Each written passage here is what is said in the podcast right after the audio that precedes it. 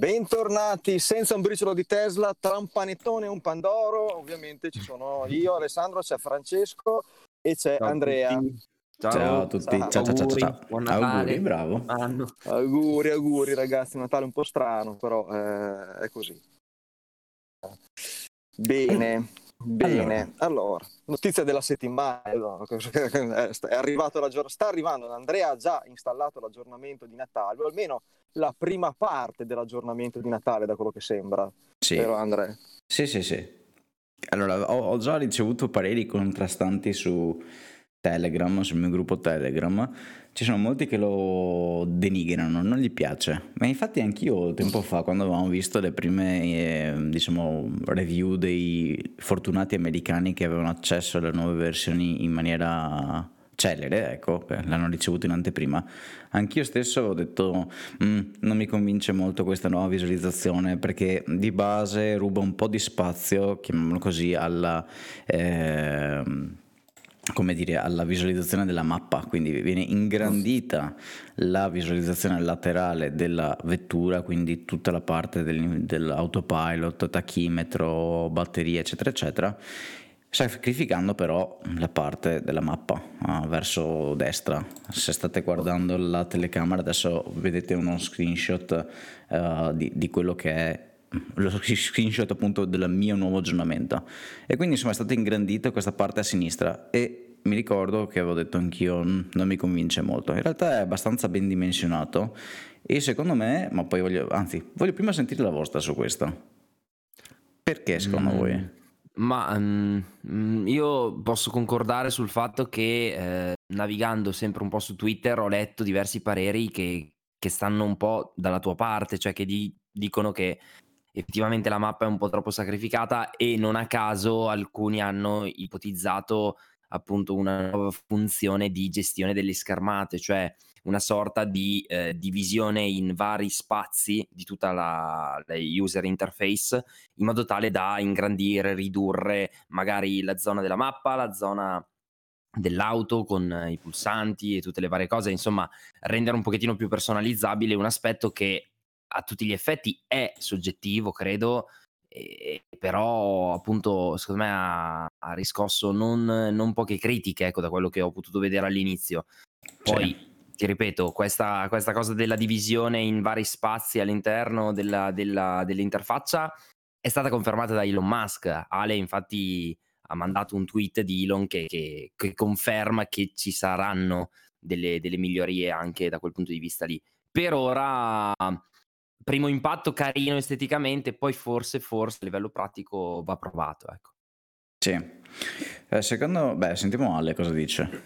Ma guarda, stavo pensando che forse per il momento quello che manca e che ha fatto magari imbestialire più di qualcuno è il fatto che la parte sinistra che viene allargata non ha un'utilità percepita, nel senso che non essendoci ancora la visualizzazione nuova di autopilot eccetera eccetera, perché probabilmente è fatto un po' in prospettiva, giustamente fa indispettire il fatto che perdi spazio nella parte destra. Poi tutto sta a capire se diventerà una cosa appunto personalizzabile, perché quel tweet di Elon in realtà lasciava presagire, o almeno mi sembrava di aver capito, che fosse anche relativo a un discorso di dividere lo schermo in zone diverse per anche il passeggero che possa in qualche maniera fare qualcosa per i fatti suoi eccetera eccetera, perché sì che lo schermo è grande, però insomma per dividerlo in due inizia a diventare problematico secondo me. Certo. E poi sì, è chiaro, noi sappiamo che Elon anche per precedenti esperienze lavorative, mettiamola così,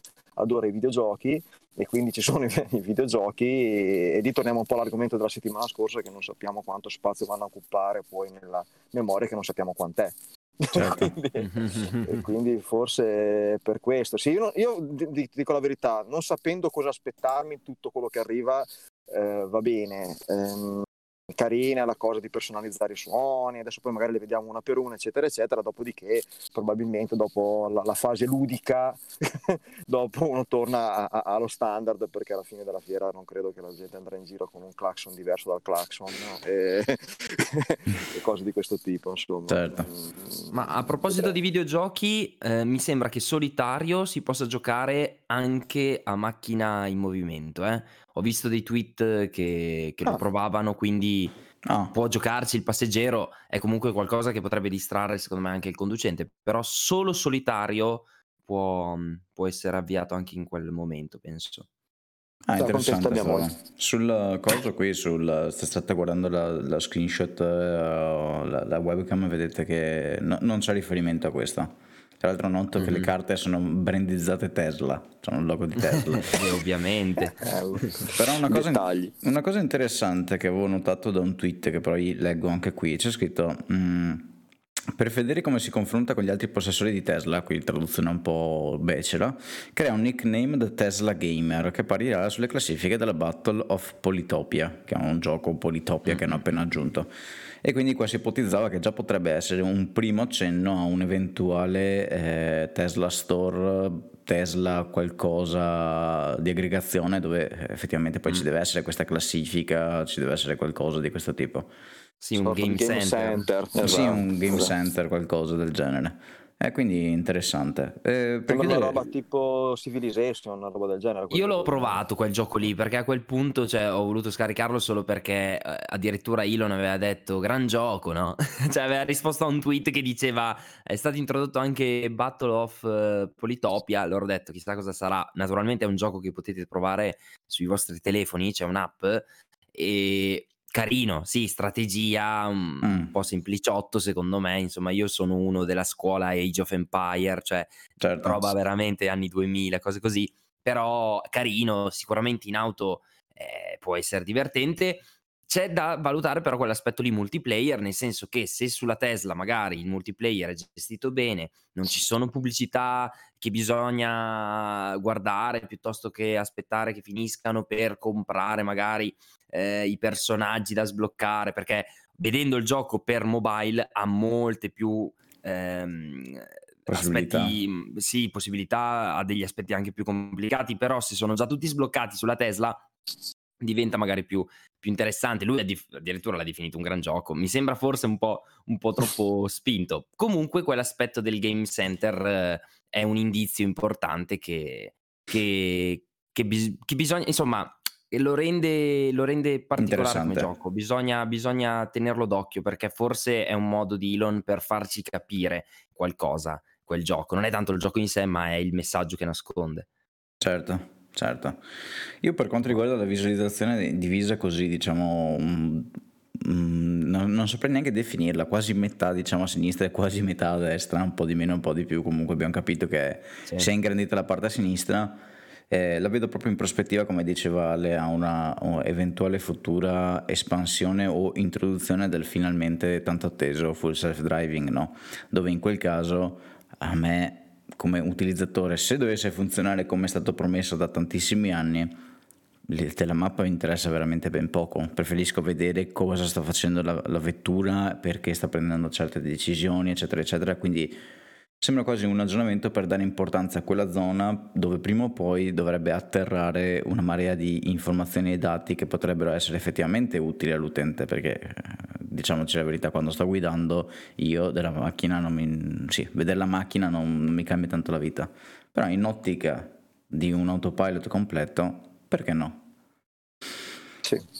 Era... potrebbe anche poi in un secondo momento alla fine diventare una roba che quando tu attivi il nuovo Full Self-Driving la visualizzazione è così, ma quando lo disattivi potrebbe tranquillamente ritornare con le proporzioni pre-aggiornamento, non sarebbe una cosa così complicata alla fine da introdurre, ecco. Quindi salveresti caprecavole, riusciresti a dare il meglio in entrambe le situazioni, perché effettivamente a chi non sta utilizzando il autopilot è spazio perso sul monitor.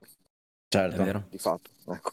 È vero. Poi uno può anche non volerlo usare, cioè, io guarda, la prima volta che ho fatto provare la macchina a un amico, a un certo punto dopo 20 minuti che guidavo gli ho detto prova l'autopilot, io quello base, ma non ci penso neanche, è troppo divertente da guidare sta macchina. Non l'ha voluto provare, quindi ci sta che in certe situazioni, poi è chiaro che uno che l'ha pagato Full Self-Driving lo vuole usare probabilmente. Tra l'altro sembra che a gennaio arrivi finalmente, o comunque all'inizio nella prima parte del 2021 arrivi finalmente anche la possibilità di pagarlo mensilmente. e quindi l'abbonamento, il famoso abbonamento confermato da zio Elon. Sì, lì ci sono tante ipotesi sui prezzi, perché adesso la scorsa settimana ho proprio visto su Twitter che la gente si è lanciata in cifre di ogni genere, ma secondo me siamo proprio lontani da quelle che saranno le vere cifre, perché sentire $100-150 comunque secondo me sono pochissimi, certo, rispetto a quello che effettivamente poi potrebbe essere confermato. Sì. Vediamo. Sì. Quando non ci si annoia, ogni settimana c'è sempre qualcosa che o ci sconvolge o ci dà da riflettere su quello che potrebbe arrivare. È pazzesco, anche perché, cioè, ricordiamolo, l'aggiornamento di cui stiamo parlando ora, anche confermata questa cosa da Elon, è praticamente metà dell'aggiornamento delle feste che aveva tanto promesso. Ha detto su Twitter sempre che per motivi di tempistiche eccetera eccetera voleva comunque portare dei contenuti, insomma degli aggiornamenti proprio per Natale, e questo è quanto. Adesso analizziamo anche gli altri aspetti che non abbiamo ancora toccato, però a gennaio secondo me aspettiamoci comunque qualcos'altro di bello corposo, il tutto ricordando che siamo ancora fermi alla versione 10.2 mi sembra del sistema operativo di Tesla, quindi la 11 non si è ancora vista per ora, quindi è lì che ci sarà il salto, quello un pochettino più palese. Tra l'altro, una piccola nota nerd da sviluppatore, ho visto su Twitter uno ha riportato che l'effettivo build, quindi l'effettivo rilascio di questo aggiornamento è stato lanciato da uno sviluppatore dentro Tesla il 25 tipo alle 2 del pomeriggio. Quindi a Natale c'era qualcuno che stava lavorando e stava preparando l'aggiornamento per noi. 24 ore su 7 giorni, quindi. Esatto. sì, mi immagino la telefonata di zio Elon il 24. Oh, auguri, a proposito domani devo uscire l'aggiornamento.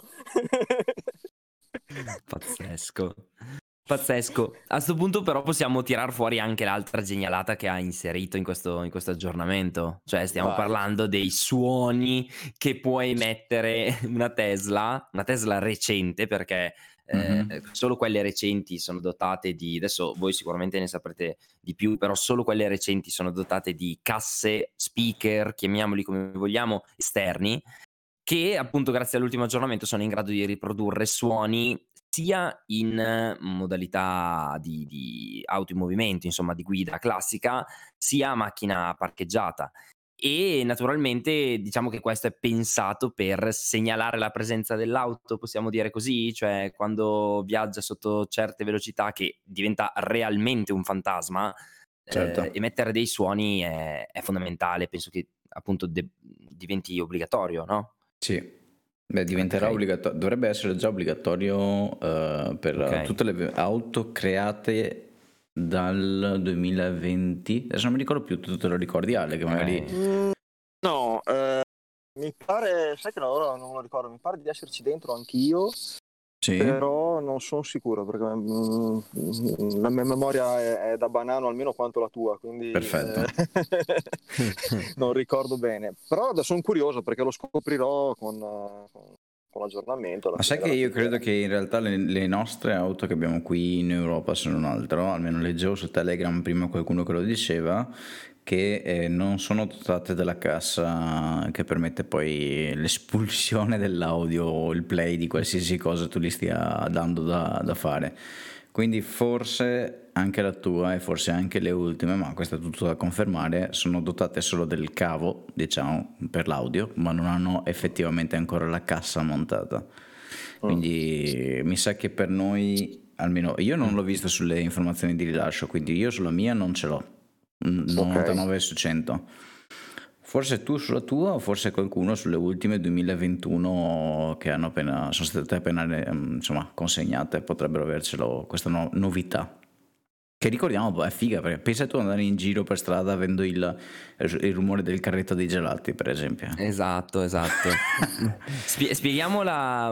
un pochettino nel dettaglio, nel senso che la funzione si può vedere dai primi video che stanno comparendo appunto su YouTube.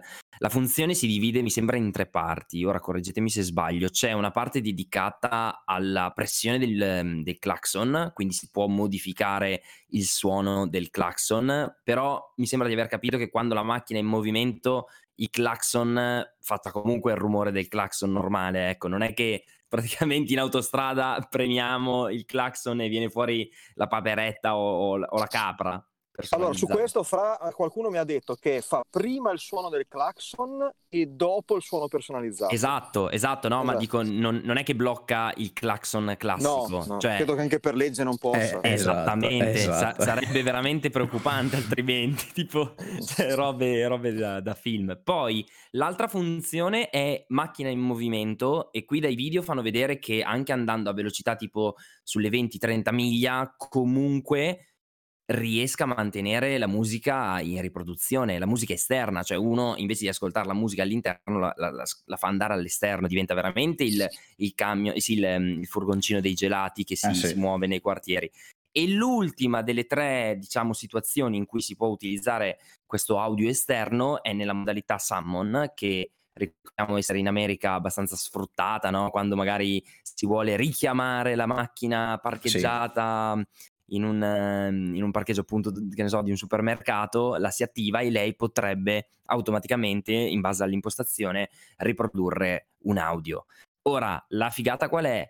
Che questi audio sono personalizzabili. Ecco, questo è un aspetto che, per esempio, un Apple Car, vabbè, adesso lo cito, poi magari analizziamo anche quel discorso, un'auto di Apple secondo me non avrebbe mai permesso di personalizzare questo audio, che è una cavolata, ma il fatto che Tesla lo permetta mi ha veramente fatto molto piacere, perché è una cosa comoda, perché praticamente si tratta davvero di inserire, che ne so, una chiavetta USB, inserire degli audio e pronto.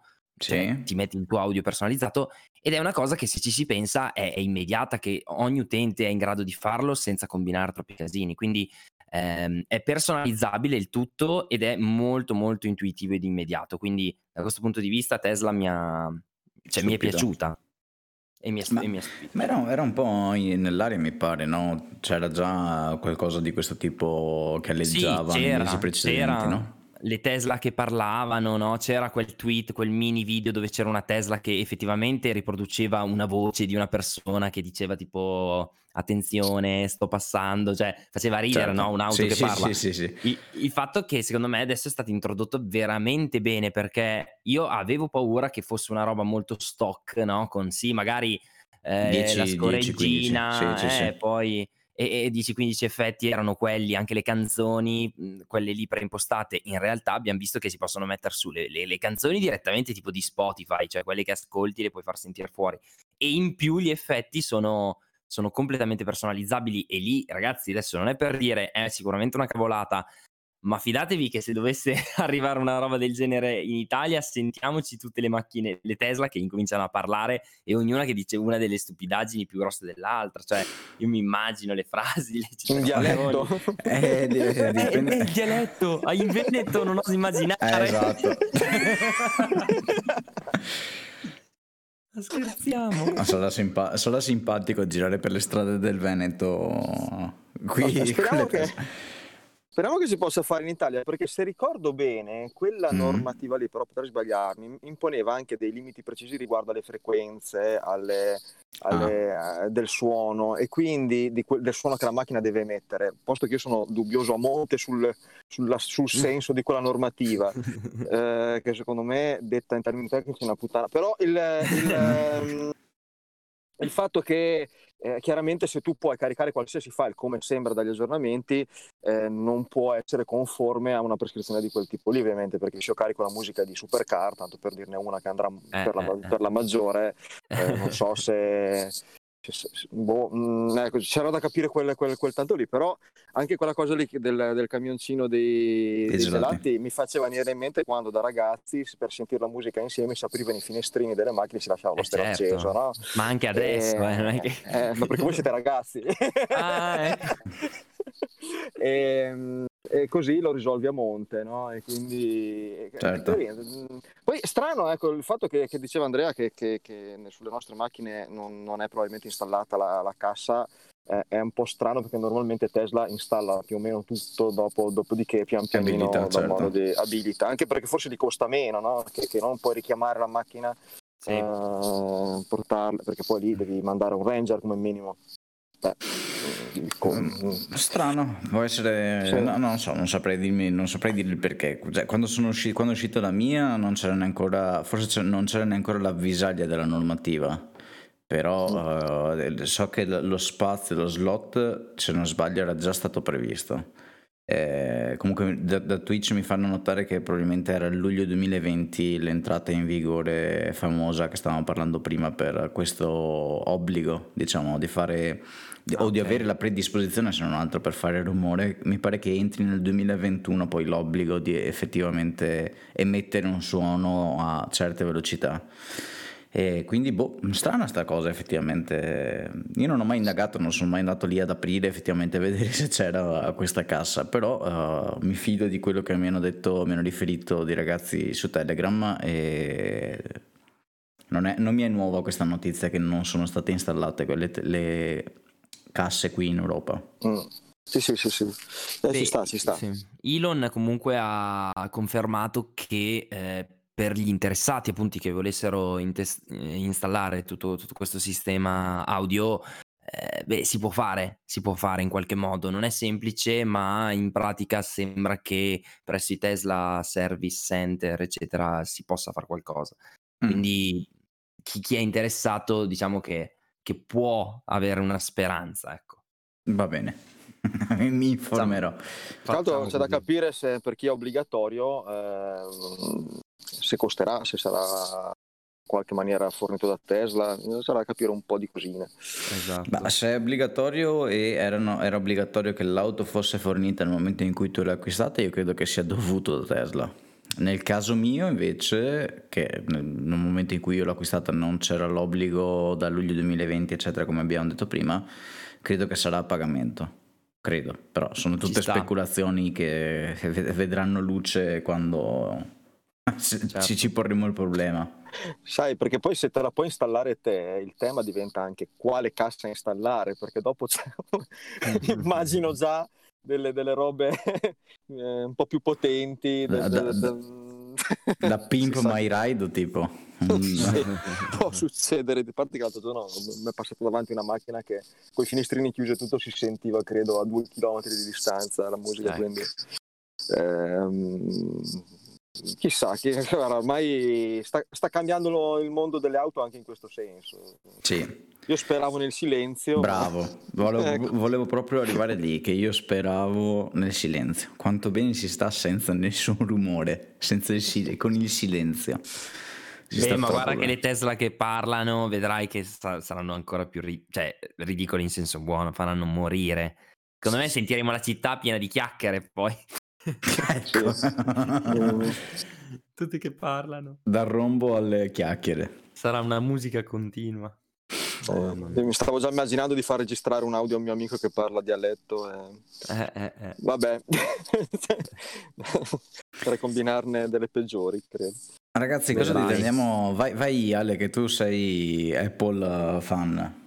La devi assolutamente introdurre te questa notizia. Ma io su quella notizia lì che è il fatto che ci sia stata un'indiscrezione riguardo a una possibile uscita di una Apple Car nel 2021 sono dubbioso, molto dubbioso, soprattutto per i tempi, perché credo che qualche prototipo si sarebbe già visto in giro, e B proprio sull'intenzione che di Apple di rilasciare una vera e propria macchina. Io, francamente, ho dei grossi dubbi.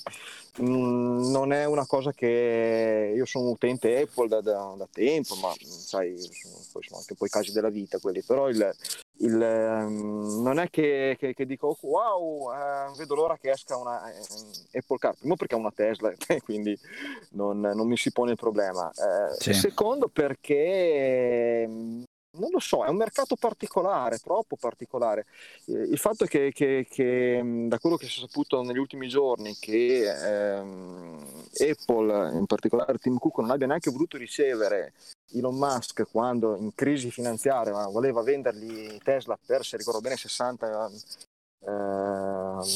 ricordo più, insomma, per una cifra che è un decimo di quello che vale adesso Tesla, e non sia stato neanche ricevuto, fa pensare che o non gli interessasse l'articolo o fossero già avanti con con lo sviluppo, ma se fossero stati già avanti con lo sviluppo, stasera qua qualcosa avremmo già visto, perché non c'è più la segretezza di una volta. Quindi, specialmente su una macchina, cioè un telefonino lo puoi coprire in una sede, ma una macchina devi provare su strada.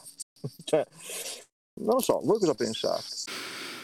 Ma allora, contestualizzo un po', si parla di questa Apple Car in arrivo, adesso arriva da Reuters, insomma questo leak che poi anche lì va confermato, se ne sono sentiti un po' di tutti i colori, 2024, quindi l'anno è veramente molto in là secondo me per quanto riguarda l'elettrico, cioè nel 2024 io, adesso non è per fare il fanboy, ma non oso immaginare dove sarà Tesla, ma a parte questo si parla di questo veicolo nel 2024 con una tecnologia chiamata monocell, insomma anche lì Elon Musk si è espresso su Twitter, l'ha giudicata un po' improbabile, ecco, come soluzione, però dovrebbe essere una tecnologia rivoluzionaria, bla bla bla bla bla.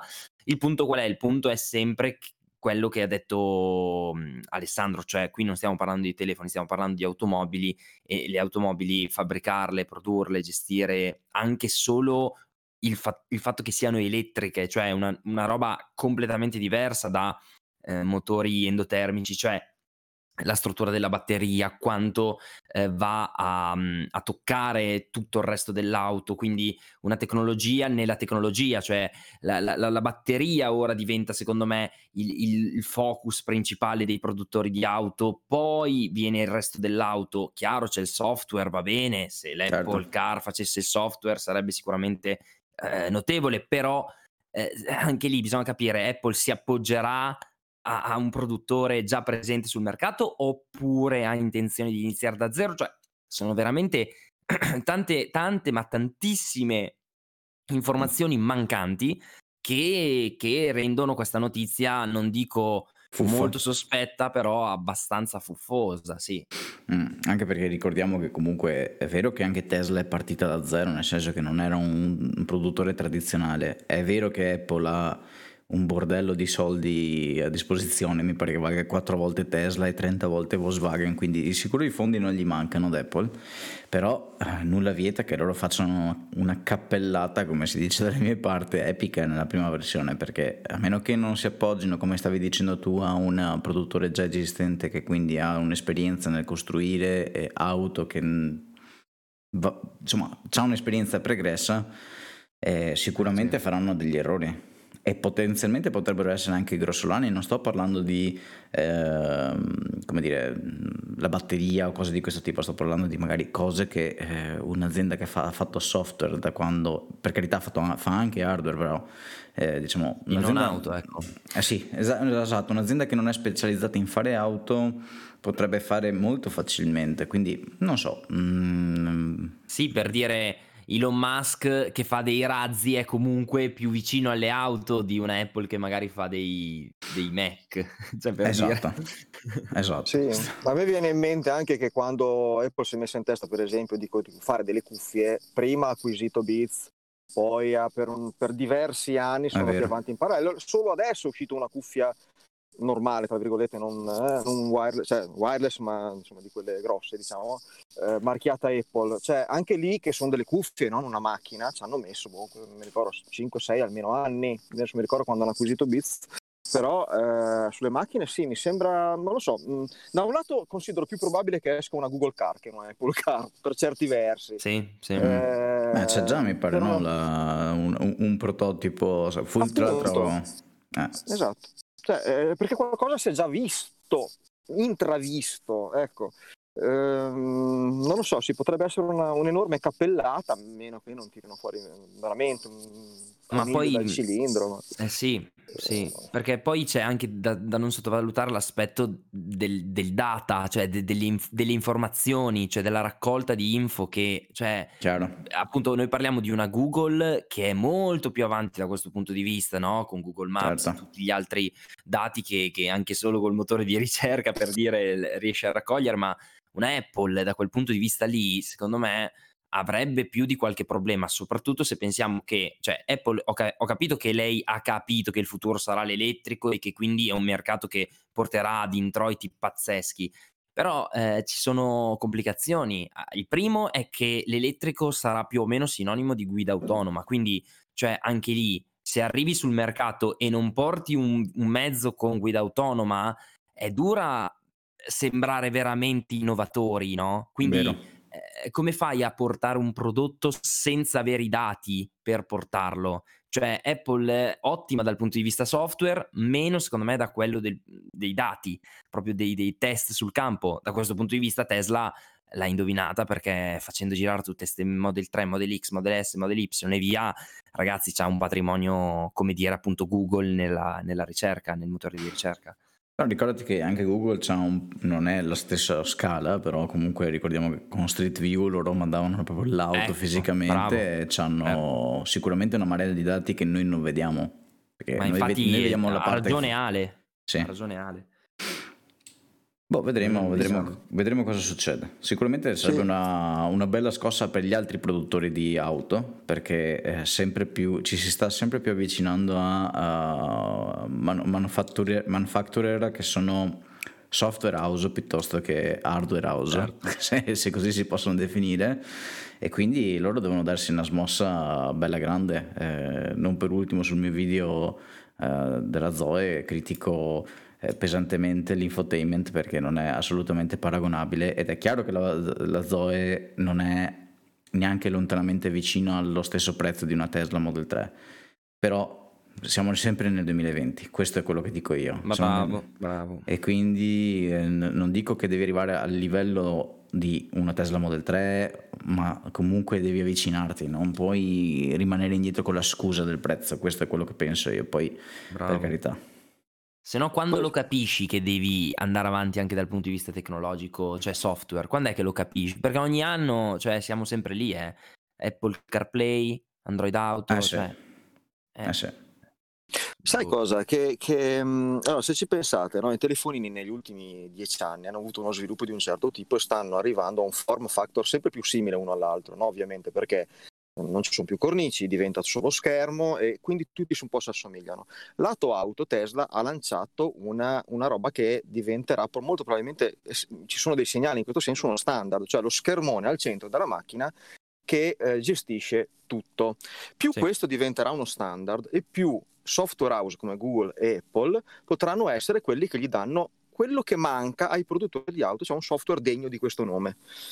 Perché poi quello che loro possono dare di più agli altri e che agli altri manca, i costruttori di auto sono sempre stati indietro sul software, a parte Tesla, e per rincorrere Tesla potrebbe essere che a quel punto lì avrai delle macchine equipaggiate con sistema operativo Apple, altre con il sistema operativo Google, Android, chiamalo come vuoi, e allora mi immagino così in prospettiva una standardizzazione sempre più elevata su quel modello lì che Tesla ha introdotto, un po' come fece Apple con l'iPhone all'inizio, insomma.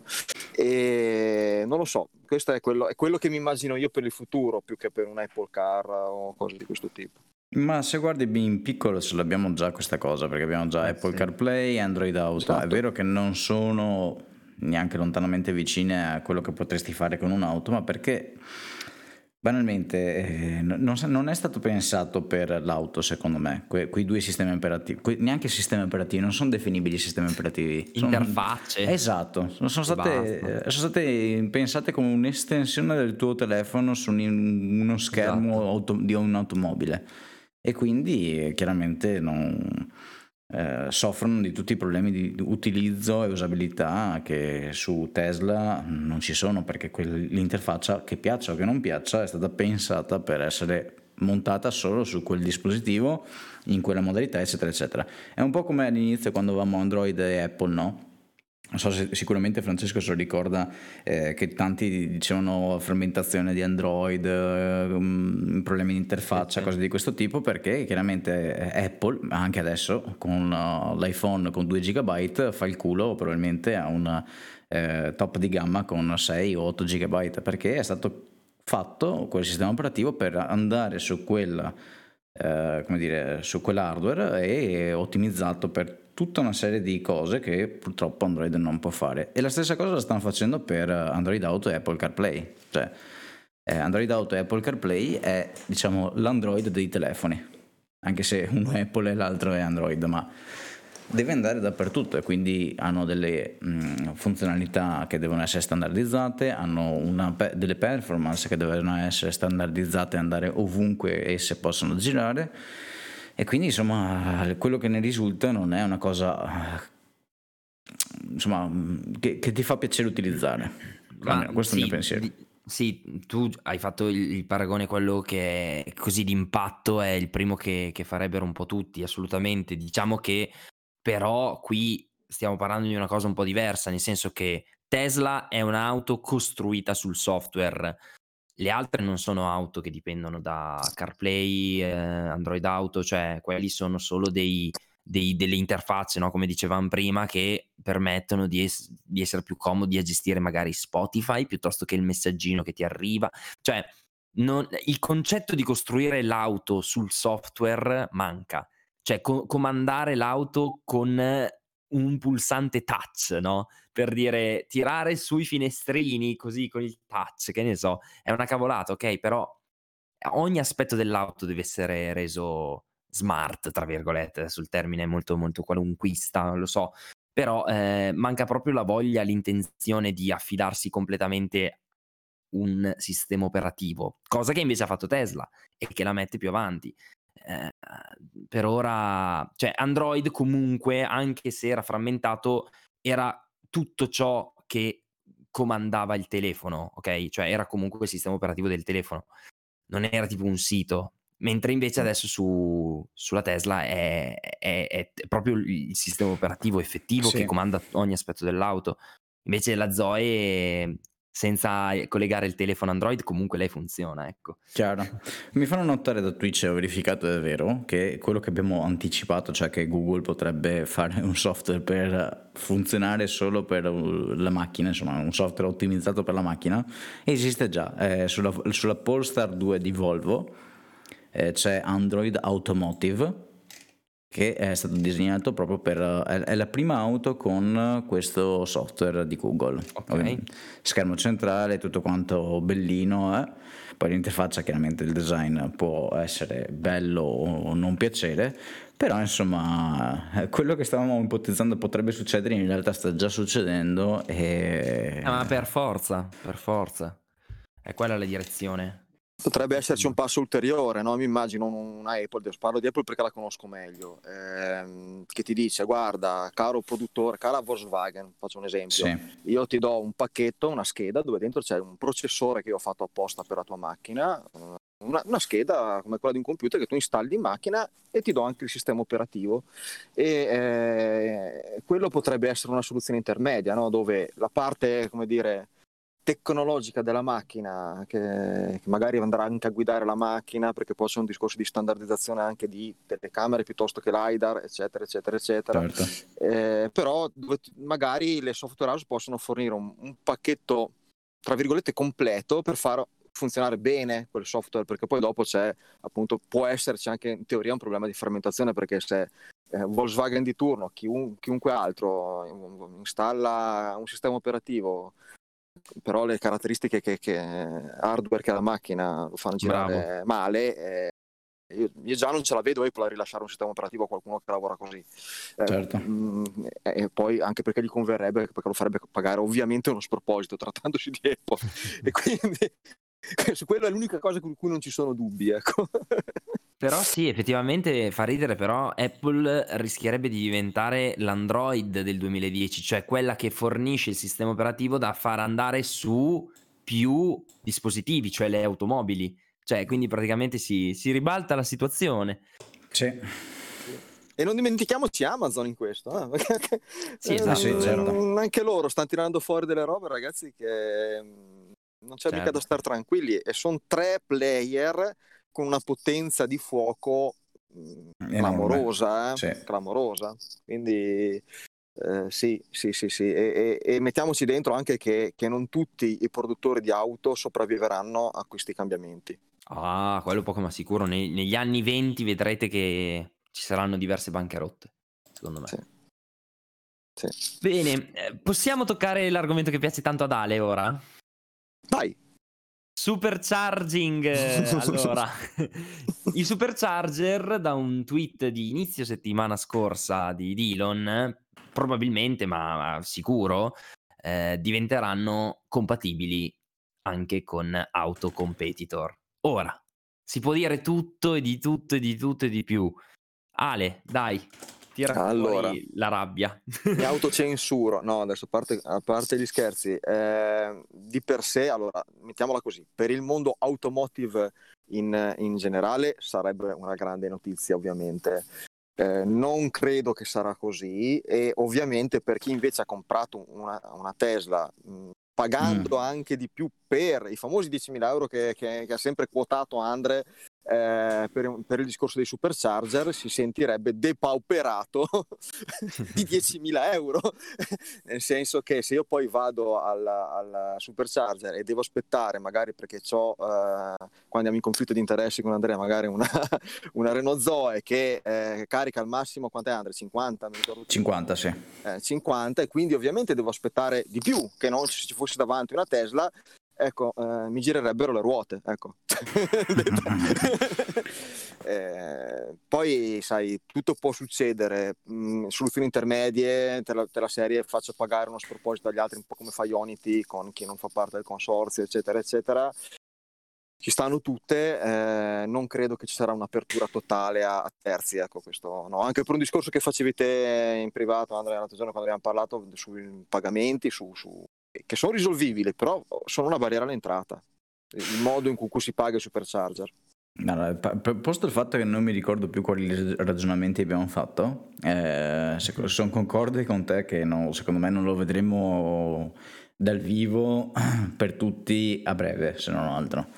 È troppo un asset grosso per Tesla, ed è forse una delle ragioni per cui molti scelgono Tesla rispetto a tante altre auto elettriche, quella di avere accesso alla rete di Supercharger. Io stesso, quando suggerisco a qualcuno che mi chiede prendo questa macchina o prendo questa o prendo Tesla, gli dico: se devi fare un viaggio prendi Tesla, se tu vuoi usarla all'uso cittadino prendi quello che ti pare, perché come ho già detto miliardi di volte e ribadito anche tu, il valore della rete Supercharger è alto, molto alto. Io ho visto un po' di indiscrezioni e parlavano di un produttore molto piccolo, addirittura di veicoli a 3 ruote, come possibile. Aptera, esatto. E se non ricordo male, ma non vorrei dire una puttanata, è la società di costruzione di veicoli a 3 ruote di Sandy Munro, quel signorotto, chiamiamolo così, che fa video molto tecnici su Tesla e va a vivisezionare tutta la tecnologia delle batterie, eccetera, eccetera. Non credo sia proprio la sua, ma ecco. Cioè, ne aveva trattato, comunque l'aveva abbastanza promossa, sì. Però ecco. non penso sia dentro proprio alla startup. Ecco. Beh, comunque stiamo parlando di un produttore di veicoli che non è in diretta competizione di Tesla, uno, no. E due, che fa veramente pochissimi veicoli, quindi...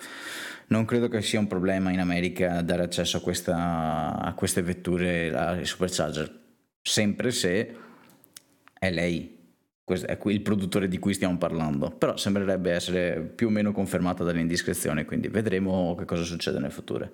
Ecco, non mi vedo una Volkswagen per adesso accedere alla rete Supercharger, non vorrei essere smentito nel giro della prossima settimana, ma questo è quello che penso, ecco.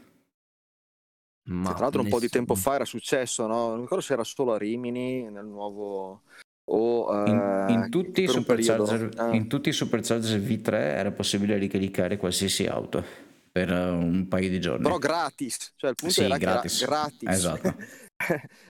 Francesco, anzi, faceva un discorso anche, anzi magari fallo, fra del pagamento. No, diciamo, esatto, diciamo che le mie perplessità partivano proprio dalla user friendly, no? dall'esperienza user friendly di una Tesla rapportata a quella che potrebbe invece essere con altri produttori che andrebbero poi a caricare presso i Supercharger. Secondo me già da quel punto di vista tu, Ale, giustamente avevi dimostrato che magari prendendo il numero della colonnina del Supercharger con un'app, attivarla e interfacciare anche l'auto che riconosce il caricatore, cioè ci sono le possibilità.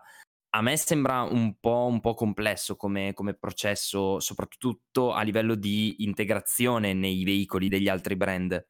Allora, e poi finisci, poi dico una cosa. Cioè questa è un po' la prima impressione iniziale, ma poi non riesco a non vedere questa mossa come una trappola di Elon Musk per gli altri produttori, nel senso che ci sarebbero limitazioni anche a livello di potenza, di velocità di ricarica, di costi, tanto che uno direbbe ma chi cavolo me lo fa fare, no? di andare a caricare al Supercharger. Il Supercharger è comodo perché ha una bella mappatura, no? Cioè ha una bella distribuzione, no? In tutto lo stivale italiano. E diciamo funziona. E funziona sempre, sai, no? Poi hai un po' quella tranquillità che ti fa dire vado al Supercharger. Secondo me tutti gli altri limiti ti farebbero andare giusto al Supercharger per poi dire cavoli, io voglio una Tesla.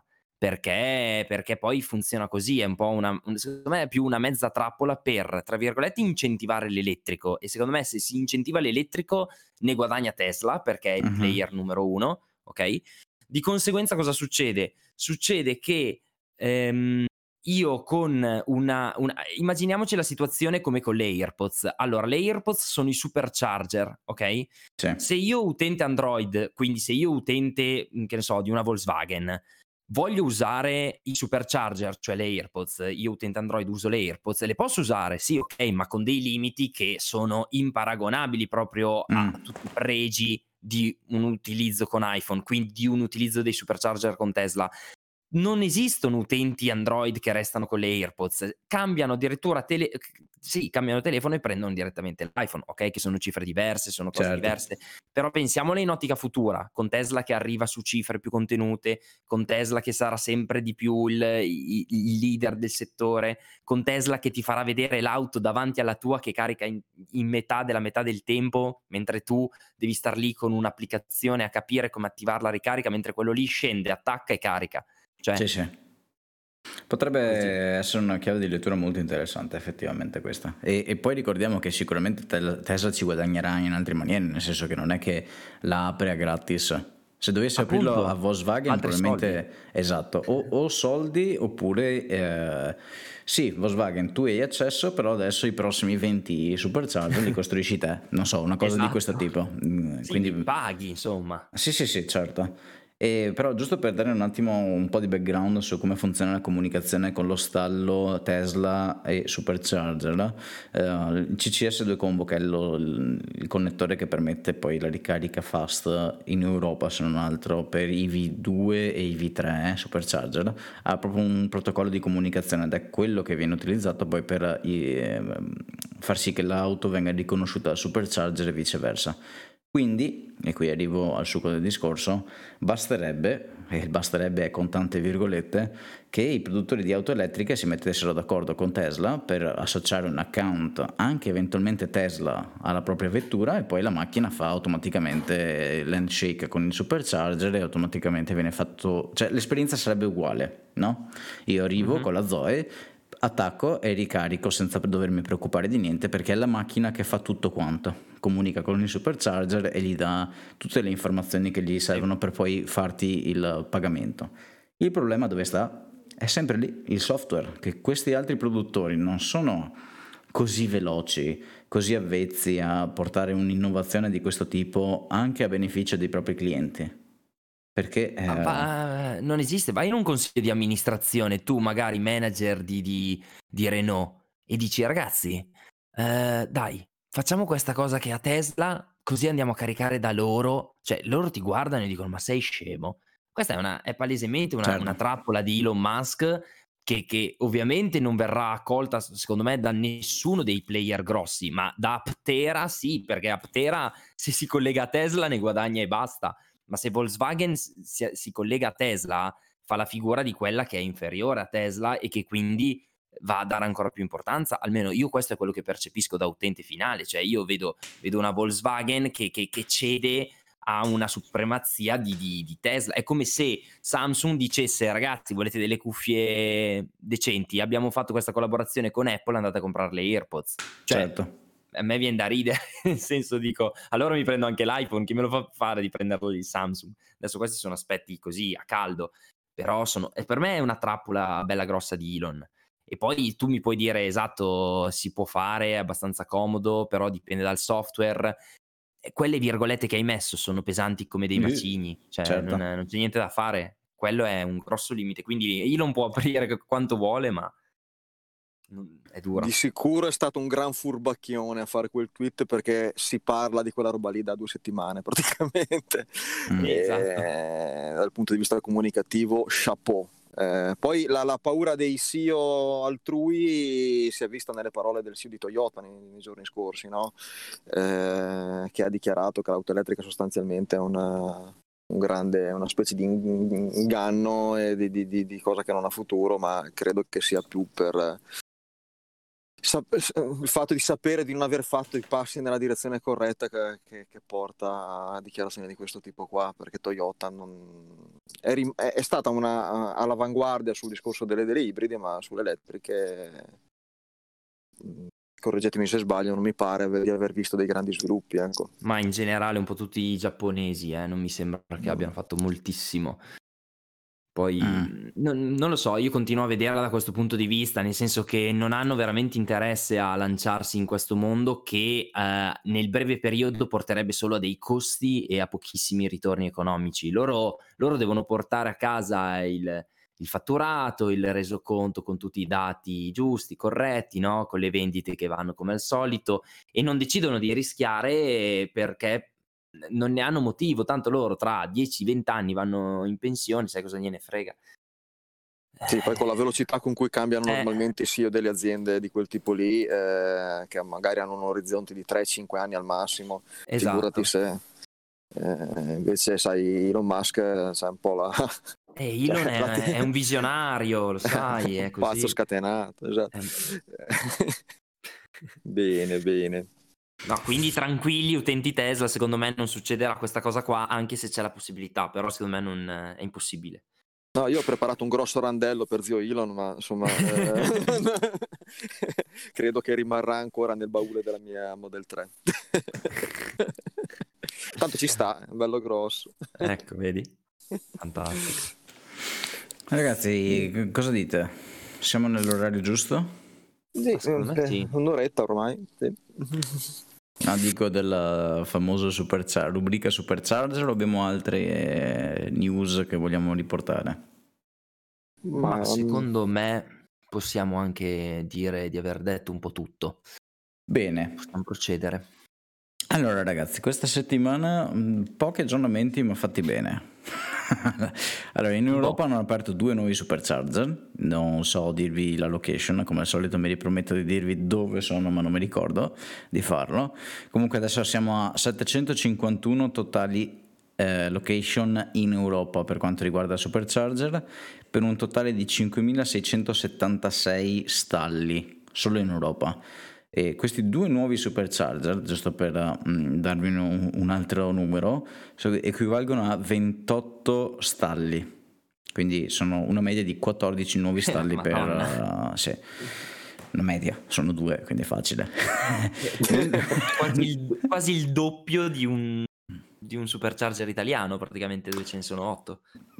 Quasi, sì, beh, dipende adesso, probabilmente quelli nuovi che faranno sono sempre più grossi. Da 12 tipo, no? Sì.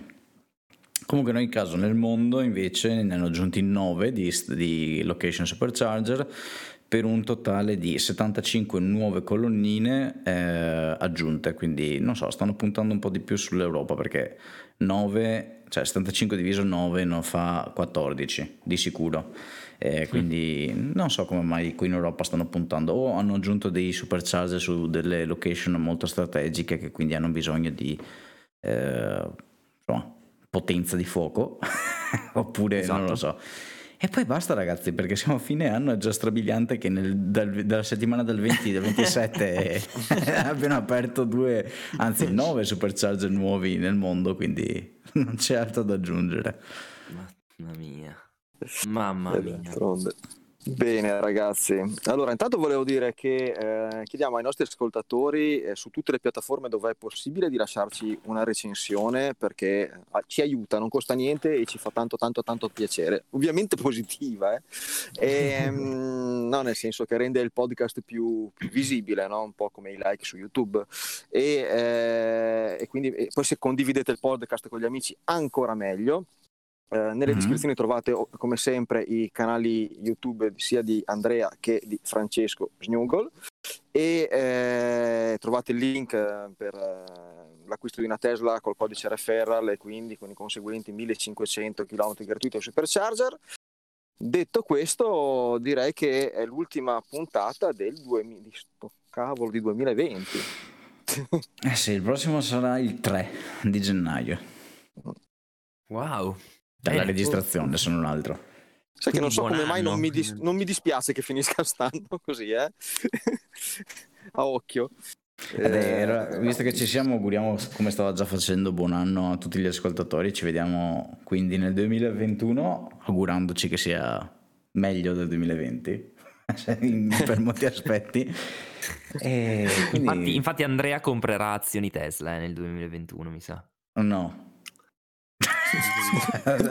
Così lo farà fallire di nuovo. Anche il 2021 andrà male. Esatto. E non si sa mai che a Capodanno verso le 2 del mattino non ci sia qualche programmatore Tesla in ufficio a rilasciare qualche update. Chi lo sa. Va bene. Così. Auguri a tutti. Ragazzi, tanti auguri. Buon anno. Ciao.